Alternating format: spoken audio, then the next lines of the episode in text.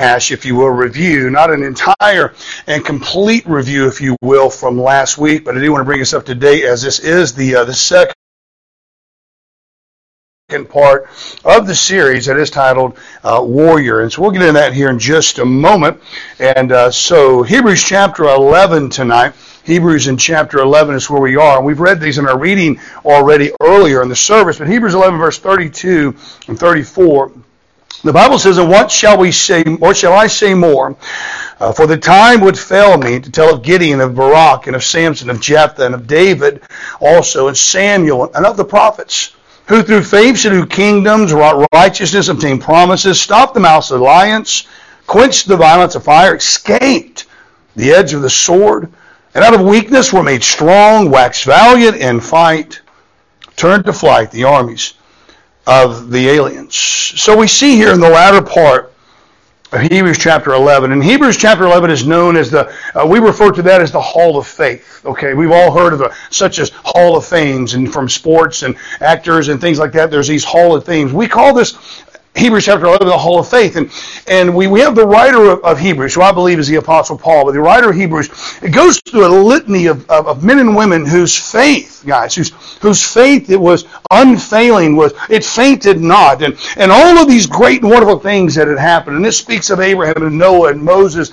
and all of these different people. And he starts to come down to the latter part of the chapter. and as he gets to the latter part of the chapter, we see that he says, What can what more can I say? What what more can I list? He said, Times would fail me to speak of Gideon to speak of Barak and to speak of Samson and Jephthah. And he goes on, he goes, these people subdue kings. And then he speaks of even unknown or unnamed people, if you will, that there were some that wrought righteousness and obtained promises. We know that uh, several, Sarai or Sarah, she's mentioned there as well, but she obtained a promise. Hannah obtained a promise, if you remember. She pled for God to give her a son. God gave her a son, and she said, if you give me a son, I'll give him back to you. And, and what a tremendous man of God that she uh, produced produced, amen, by, by obtaining that promise. Out of weakness we're made strong. We think of King David. I preached on King David yesterday in the, in the men's meeting over in Brimpton. And, uh, and you think of David. That guy shows up in the valley of Elah where Israel had a standoff with the Philistines uh, for 40 days and 40 nights. And they're all stood, they're all stood there and they're shaking in the boots. Big old Goliath is running his mouth and he's lipping off and he's saying all these things. He's defying the God of Israel and defying Israel and all of these things. And here's this 12 to 14, most people believe 14 uh, year old good looking kid. The Bible says he's a fair countenance. He's ruddy, which means he was ginger haired. He just turns up and he goes, Dude, what's going on? Why are you guys hanging around? 40 days they stood around shaking in their boots. And he says, Is there not a cause? Are you going to sit over? You guys are warriors. Can we not do something? Eliab, his brother, started mocking him out. He goes, What are you? You're just but a youth. Why do you? I know your pride. I know your naughtiness. Why are you here? You just come to go see the battle. You're just come here to, uh, to be nosy, if you will, to take a poke. And actually, he was bringing some cheese up there, if you will, for his dad said, take some cheese and feed the soldiers and help them out. And he shows up. Soldiers ain't fighting. They're over there in the corner, uh, shaking into boots, afraid. Here's Saul, King Saul, who's head and shoulders above everyone. He's not doing anything. He's not facing any battle. And Goliath's over there mocking them all out. And on top of it all, he's mocking out God. Here's, here's David. He's a nobody. Now, we know by the, because we see the end of the story, we know that he was already anointed by Samuel. All right. Great prophet of God. Samuel was. He, he was already anointed to be the next king. He didn't know that. He's just a boy out there tending to, as his brother said, those few sheep. Where have you left those few sheep? And you start reading through 1 Samuel 17, and you start to look at, at how they looked at David. Saul said, Hey man, does anybody know who this this this kid is out here? And uh, and his first of arms said, I know not who he is. He was nothing. He was a nobody. And then they refer to him as a stripling. I used this yesterday. If anybody knows what a stripling or stripling is, and and uh, uh, just just a branch. Okay, now This was a men's meeting, so I used it as a, and there were some Americans there, and they were, you know, roughly my age and older, and, uh, you know, we remember what it was like as kids. You know, kids nowadays, it's like they get a timeout or something, or they go on the naughty step. We got our tail whooped, okay? That's just the way it was, okay? And, uh, and I know that's controversial today. Shouldn't be, but it is. And, uh, my, you know, my parents had no problems in taking a hickory stick off a tree and, and switching the devil out of my legs. And I'm going to go and tell you right now, I needed it, all right? I needed a whole lot more if you want to know the truth truth, okay? Now, hopefully they're not watching this. I don't want to get in one as a 51 year old man from them, but you know what? If they if they were going to do it, I'd respect them enough to go ahead and do it. You understand? But they were calling David just this stripling over here, just this. Who is this skinny little ruddy boy? And it went all down the way, and it showed how David was just weak. That's what he was. And, and we look here as we see in Hebrews 11 out of weakness was made strong. In the very same chapters that you're reading, he kills Goliath, and then next thing you know, he's a mighty warrior, and they ascribe ten thousands to him. And that's when King Saul started hating him then. He despised him. He had the green eye of envy upon him. Guys, I'm going to go ahead and tell you right now, if, if, if you're an envious person, you're a weak person. Okay? Envy needs to be removed from your life. Envy will destroy your heart and soul. Do you understand? It'll set a root of bitterness inside of you. And I, guys, I know I've already told you the sermon's very short tonight, so I got a little bit of add-ons here in the front end, if you will. So Hebrew, Hebrews 11 tells of these great men and women, these great men and women of God who, whose faith was beyond belief. You know something I ran across in the midst of this study? Is as we continue to read on, and it's not on the chapter, it's add on, it's free tonight. We, we, this is all great. Escape the edge of the sword, that's a good thing, yeah? Quench the violence of fire, that's wonderful, right? We know we know Daniel. What was Daniel? Where's Daniel? Daniel's in this little uh, escape the lions. Where it is? Stop the mouths of lions. We know the story of Daniel when Daniel was a 70 something year old man. And, and again, the green eye of envy of the other, other guys in the area. They, they tricked King Darius into, um, into writing a decree that if anyone prays to any other God other than your gods for a 30 day period, they knew Daniel prayed three times a day with the window open facing Jerusalem. And Daniel just did like he did a four times. Daniel didn't start praying now that it was illegal. He was dedicated. And that's the point that we'll get into tonight. He continued to pray. So therefore, because of the decree, and Darius loved Daniel. Loved him. But he had to follow the decree. They chucked him down to that pit of lions. I heard one preacher say, and, and God gave those lions lockjaw. Daniel fluffed up a fluffed up a lion as a pillow and got his Old Testament out. I'm going to say this joke, and you're going to hate it. It sounds terrible, but then he started reading between the lions. Oh, ah, thank you, Sue. She laughed. I heard that the other old famous preacher, man. I was on the way into the gym and I heard him say that, and I just went, "Oh, that was terrible." And I said, "Don't say it. Don't use it. Please don't use it." That's bad. But anyway, you know, we these are wonderful things. Good night to be listed in the Hebrews, chapter 11, to be listed in the Hall of Faith and we're going to get to Gideon in just a moment. Just bear with me just for a moment. I saw this the other night. As a matter of fact, I even came home and I said, Denise, listen, I want to show you something here. Not that you haven't read it before. But as you get into Hebrews 11 and we, we see that the violence was, we see these great things that happen. But this stops at verse 34. Verse 35 says, uh, women receive their, their dead raised to life again. That's wonderful. And others were tormented or tortured, not accepting deliverance. Wait a second, that took a hard turn. Why can't they not be tortured? Not accepting deliverance, that they may obtain a better resurrection. And then verse 36 comes in there. It says, And others had a trial of cruel mocking and scourgings. Yea, moreover, of bonds and imprisonments. We know Paul was in prison left and right and beaten many a times. He said they were stoned. We know Stephen, the famous deacon, was stoned. Matter of fact, Paul, who was also Saul, gave the consenting unto his death prior to salvation. Verse 37, they were sawn asunder. Wait a second, hang on. I want to put the brakes on. Let's back up to verse 34. Let's get to all the great and wonder and fluffy. This stuff is wonderful. Matter of fact, it's believed, according to history, that it was Isaiah who was sawn asunder, the prophet Isaiah. Uh, Jehoiakim, they believe that King Jehoiakim had put him in a hollow tree in a way to mock out God. Jehoiakim's a wicked, wicked king. He's the one that whacked up the pen with the penknife, the, the word of God. God just rewrote it.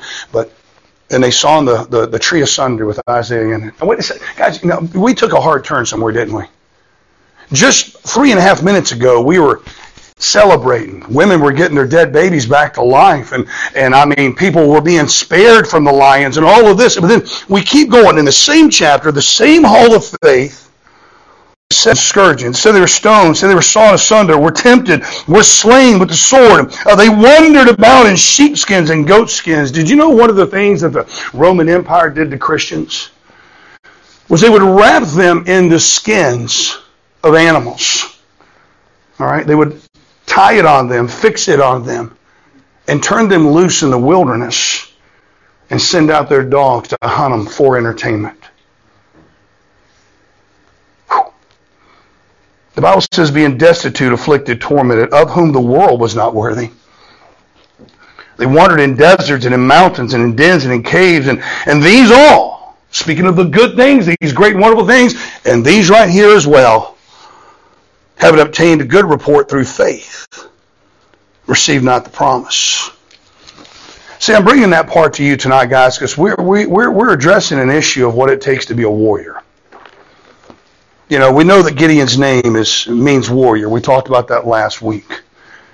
We, we, we, we, we, we're, we're beginning in the events of Gideon's battles, and it's a tremendous battle. And, and I don't know so much about here, but I know that, uh, I know at least in the States that there's all kinds of uh, schools are named after Gideon. We know that there's Bible programs and youth programs and, and charity programs, all these things. Gideon, Gideon's mighty warriors and things like that. A, he's famous man.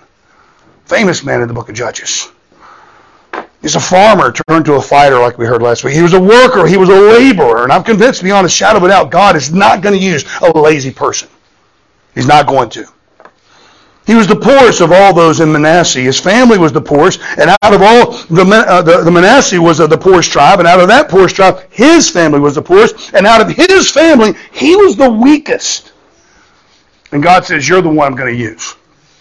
You're going to deliver Israel." As he's over there threshing wheat in a wine press. He sent out messengers. We heard this last week. Just a quick review. He sent out messengers who would be willing to join in the fight against the Midianites, their mighty oppressors. 32,000 people showed up. And you may or may not remember the, the first point, the only point last week, the first area that God tested. What did he test? He tested their courage. Their courage. How did he test their courage? Well, he just gave him a statement, didn't he? He gave him a statement, and he essentially said into the people's ears, he said, Whosoever is fearful and afraid, going home. Simple. If you're afraid and you don't have the faith that God can deliver you out of the hands of the Midianites, I want you to go home. He didn't say, I want this many to go home. He said, just if you're fearful. Out of 32,000 people that showed up, 22,000 on the test of courage, they got up and went. They said, That's my cue. Fearful. Fearful. So we saw the test of, of courage tied to being fearful. We talked about a fear of God last week. And again, I'm not talking about a reverential fear of God, but the fear of God of what He'll ask you to do in your life if when you finally submit to His calling. What's he going to ask you to give up? What's he going to ask you to take on? What's he going to ask you to give? What is he going to ask you to do? I'm convinced we live in a, a, a very fearful society today. We're afraid of everything. I mean, we've talked about diagnoses before. We've talked about phobias and all that. Now, if you're afraid of spiders, I said this last week, you're a good, you're all right. You're in good company. But outside of that, we're just afraid of everything. We're afraid to just get, you know, sink our heels in and do something. Some people we find in this same fear is a fear of failure. I mean, a fear of failure. And then the fear of the future. You say, what's the future? You know, we have the book. We have the, the greatest book ever written unfolding before our eyes today. And we know the end. So we have a choice, guys. God, same, same choice that God gave the 32,000. If you're fearful, go home, he said. But tonight, just like I ended with last week, the first test in courage is you got a choice to make either fear or be faithful. One of the two. You can't stay in the middle ground. You can't you can't do that. The test, guys, you have to pick one. And God is not, I'm going to say this to you again. I said it yesterday, I said it last week. God's not, in, not God's not going to use a coward. And that's probably not a very popular statement today. Because for some strange reason, men are being depicted today, people in general, Christians especially, this big line of passivity. I'm not passive, guys. I'm not, I never have been passive. When I was lost and I was a sinner, I wasn't passive. When I got saved and born again and got right with God, I wasn't passive. I am aggressive with the Word of God. I'm aggressive in my lifestyle. That doesn't mean I'm arrogant or mean. That doesn't mean any of those things. You can have strength and backbone, okay, courage, without being a jerk. We need to understand that. I think it's personally, I think it's quite simple. 22,000 leave. He said, I'm afraid. I'm sorry. I'm, I'm scared. I'm a, I'll, I'm afraid. And so they went home. God says they're not quite ready yet. You got too many people. You got too many people going on, and so he brings in the next test. The next test, believe it, I believe most of us probably contend with every single day. You're going to contend with it tomorrow morning. Every one of you in here will. You may even contend with it tonight, but I promise you in the morning you're going to contend with it. And, and that's the test, guys, of commitment. Of commitment. Um, I'll get to where we are. So, so we see here in our life where we need to be. Judges chapter 7, you can read it from the screen here tonight. The test of commitment, Judges 7. In verse 4, we pick up where we left off last week. And it says, And the Lord said unto Gideon, The people are yet too many. And I'm going to stop there just for a second. Now, I'm, I'm thinking of this little farmer boy who God said, You're going to be the next deliverer. I would imagine, well, we know that he did. He says, hang on, Lord, don't you know you're talking to? We're the weakest and poorest. I mean, me? And then all of a sudden, from the messages that went out of, hey, we're going to take on the Midianites, we're going to get, we're going to be delivered. Who's all with me? Thirty-two thousand showed up, and I personally believe, hey, man, we've hit, we've hit a home run. We are okay. We've hit the lottery right here. This is the jackpot. Thirty-two thousand people, man. And then God's, well, wait a second, we got to weed some out. Whoever's afraid, go home. And then twenty-two thousand leave. Whew, wait a second. Well, you know, that still leaves 10,000. That's a lot of people, 10,000 are. See Gideon going, all right, all right, we can do this, man. We can. We got 10,000 people. And then God steps in and he just says this. He says, the people are yet too many. And I, I, I wonder if Gideon, in the back of his mind, said, have you seen the Midianites?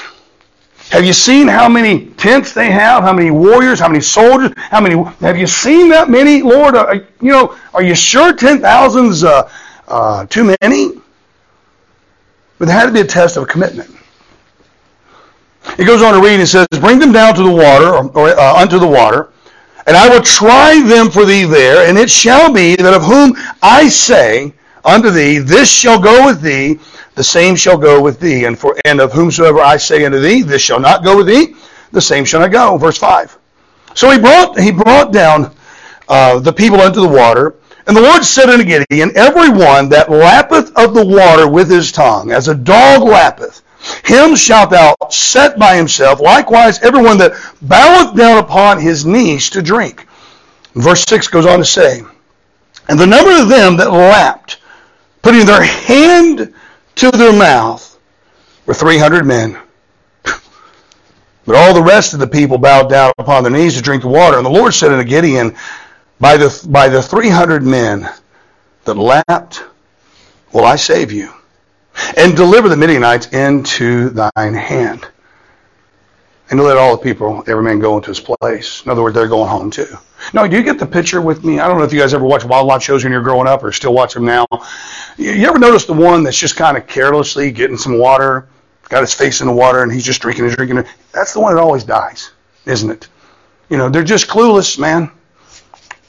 The one we see here, the one that God is looking for, is the one that would come down to the water and keep his eyes looking. Scoop up, not, not as much water as he can get by sticking his whole face in the water. He just comes down, gets him a drink, gets him another one. You see, he's concerned with what's going on. That's the difference that we find here. That's the test of commitment, guys. This is what separates, as we would say, the men from the boys. Commitment will always make a difference. If you're not committed, guys, when anything comes into your life rough, when something comes in that's not your way, if you're not committed to the cause, you know what's going to happen? You're going to flee. And you know what's going to happen? It's going to harm those that are with you. I remember um, when I first started playing college ball, and uh, if you're on defense, you had a gold shirt. If you're on offense, you had a blue shirt. But that was all scholarship players, all right? And uh, there was these guys running around in green jerseys, all right? You know, we had our pads on. You had your your your um, jersey over that, and they were the, they were called the green shirts.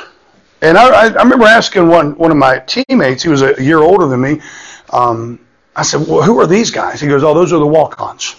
Walk-ons, I know, is a, a foreign thing for you to understand, but you had scholarship players who were recruited. They were brought to the school to play uh, that particular sport.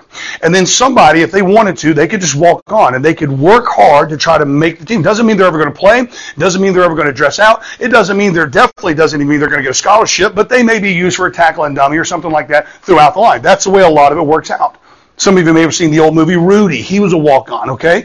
Some of the movie was embellished, but nonetheless, uh, he was a walk-on, and he stood the test of time, and he finally got to dress out in the very last game of his senior year on the team.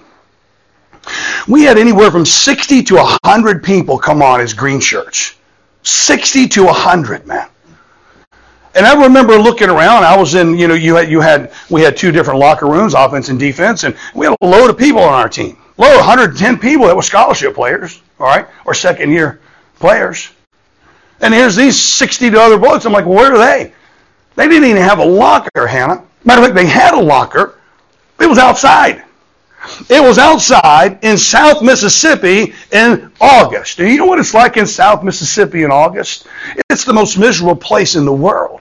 You got mosquitoes the size of eagles, man. It is nasty. It is sweaty. It is hot. It is stinky. They wasn't even allowed inside the locker room. They wasn't allowed in the weight room. They wasn't allowed in the showers. Do you understand? They had to go home and go somewhere else to shower. They were walk-ons. I remember looking around. I'd walk out, and here I was, a 17-year-old boy, and I'm looking at these guys changing clothes out here in the, on the back side of the field. The, the pitch is over here, and the field's here, and they're changing clothes. They're getting ready for practice. One guy, big old guy, he had the biggest head that I've ever seen in my in my life. We didn't even have a helmet that would fit that guy. He's out in practice, man, playing with no helmet whatsoever. I'm thinking they're going to have to cut him. Somebody's going to kill him, man. I mean, he just had this massive head, and the coach wasn't going to spend two or three hundred dollars to buy the kid a helmet who wasn't going to make it past two or three days. And they were treated terrible, guys. They had no promise whatsoever, no promise whatsoever to survive and make this team. And guys, this was a hard team. This essentially was a convict league. I'm telling you. It was rough. We had people bringing shanks out to the field in games. I could tell you stories right now that would stand the hair on the back of your neck. I mean, when the benches, when the bleachers cleared and there was a brawl or a fight in this field, guys, I'm telling you right now, you better be looking around. You better hope that somebody is there with your jersey on, otherwise you're going to get pummeled. It was a brutal, brutal league. Now, I'm not joking about convict league. I'm not. We actually had a guy on our team that set a place on fire uh, that's what got him kicked off and put back into prison. But he made a deal with the state to come out of prison as long as he stayed in school. He lasted six weeks. His name was, I know his, I won't call his full name, but his name was Ed. And he had a tattoo on his arm that said Dumb Ed. He didn't even spell dumb right. It was D-U-M. But the dude was good, man. He would smoke a fag on the sideline during practice. I was like, this guy's lost his mind. But these green shirts guys were treated so bad. And usually one of them made the team. Now, I said that big long story, guys. I'm not rehashing the glory days. I'm trying to make a point. Out of 60 to 100 of them, usually one made the team. You know which one that was? It's the one that was committed. I remember a guy named that made it my freshman year, a guy named David Cox. He's about that tall. He actually was a national champion barefoot water skier at the age of 12. He had legs like tree trunks. And every time the coach would say, hey, can anybody do this? Kick, whatever, catch. But he'd raise his hand. Coach actually said one time, he says, David Cox, if you raise your hand for one more position that you can do, I'm going to kick you myself. So he just wanted to make the team. He endured humiliation. He endured everything that you can imagine today. Kicked out, he made that team. He was the only one. There was guys trying to make that team for two or three years that never made it. I mean, strong guys, but they could not make it past the commitment. They never were the ones that were committed. They were never late to practice. They were the first ones getting dressed. They were out there on that field. They never missed anything. They were there at every time the doors were open, no matter how bad they were treated. They wanted on that team, and one made it. And David Cox was one of them. 10,000 men went down to a stream. And God said, I'm going to tell you which ones you're going to deliver the Midianites with. They went down there for a drink. 9,700 of them drank like an animal. Mind you, they drank like a prey animal. Completely unaware of what was going on around them and the rest of their unit, if you will. 9,700 were clueless and not committed, and God saw that and made it known unto Gideon. 300 men were careful. 300 were valiant. 300 drank by that stream, watching for the enemy as they drank the water. There were 300 men who meant business and who were going to take care of your back. They had your six, and they were there no matter what. And they put their own desires and their own needs to the side. 9,700 of them are only inter- interested in pleasure. They just playing. Not wasn't interested in the battle. Their only concern was drinking water. Now, guys, I understand. We all have these needs, and we'll touch on that just a second. But these men, the ones who are only interested in the pleasure, the only thing, only ones that are interested in what can benefit them, they'll hurt you. They will let you down. They will not be there when the times get hard. They are not warriors. And God said, This is the test. It's a simple test, isn't it? Nobody got a cheat sheet. Nobody studied for it. It was a test of their character. A test of their character which lined up with their commitment. Do you know what D.L. Moody said about character? D.L. Moody said that character is what a man does in the dark. A lot of us can put a big show on for a lot of people, but what you do behind closed doors, that shows whether you're committed or not. God knows our needs, people. There's nothing wrong with them. But I'm going to say this, and this may this may not go over well, but I'll take it. Your needs don't come first. Your needs don't come first. There's nothing wrong with needs, guys. Notice the image here. Notice the picture here. Both groups, the 9,700 who were clueless, and then the 300, they all got their needs met, didn't they? They all got some water. They all got to drink the water, didn't they? The 300 put the battle first. The 300 put the safety and the security, the care to those around them first rather than themselves. The opposition of fear today, guys, is not clueless, but rather carefulness. Peter tells us this in 1 Peter chapter 5 and verse 8. He says, Be sober, which means to be clear-headed. Be vigilant, which means to be viciously aware. Because your adversary, the devil, as a roaring lion, walketh about, seeking whom he, watch this, may devour. Do you know who he's looking to devour? The ones who are clueless. The ones who've got their face shoved into the water and don't care about anybody but their own needs and what they can get out of it right now and not concerned with the rest of the team, the rest of the unit, the rest of the people. That's what they do. That's why God used this as a, as a test it's interesting that that word may devour. Because we look at uh, the adversary, the devil, we look at Satan as, and he is the second most powerful being in all the world today. But the Bible tells me greater is he that is in you than he that is in the world. Greater is the Holy Spirit of God in me, being saved and born again, than Satan is. Do you understand? And one day Satan's going to bow his knee and proclaim who God is. He's going to do that. But the commitment level it's all about what you put into it right now. Your commitment is seen in your lifestyle, in the choices you make, preparing for what you need to do in order to be vigilant, to be alert, to be aware, widely and acutely aware in the life that we live today. Without vigilance, you're going to lose the battle. We can't go through life clueless, guys, the situation at hand, and we must have our head on right, looking and watching for our fellow brothers and sisters. In my life, I look at it like this my God comes first, first and foremost, before anything and anyone. My family and everyone else comes second, and I come last. And you say, well, preacher, how do you live? It's worked so far. That's the mindset of these 300 men that went with Gideon. Put their own needs to the side. They still got their needs met, but they put it to the side. It wasn't a priority. God cannot use a coward, guys, but He also can't use people that are clueless. God cannot use the fearful, but He also cannot use the foolish. So I want you to get the picture now as Gideon, this little farmer turned fighter, this man of war who he becomes. 22,000 went home because they were fearful. Another 9,700 men went home because they were just simply foolish. But God said, There's 300 men that I can use now. They're faithful. They are the ones that are going to be the warriors. So the question I present to you this evening which one are you going to be?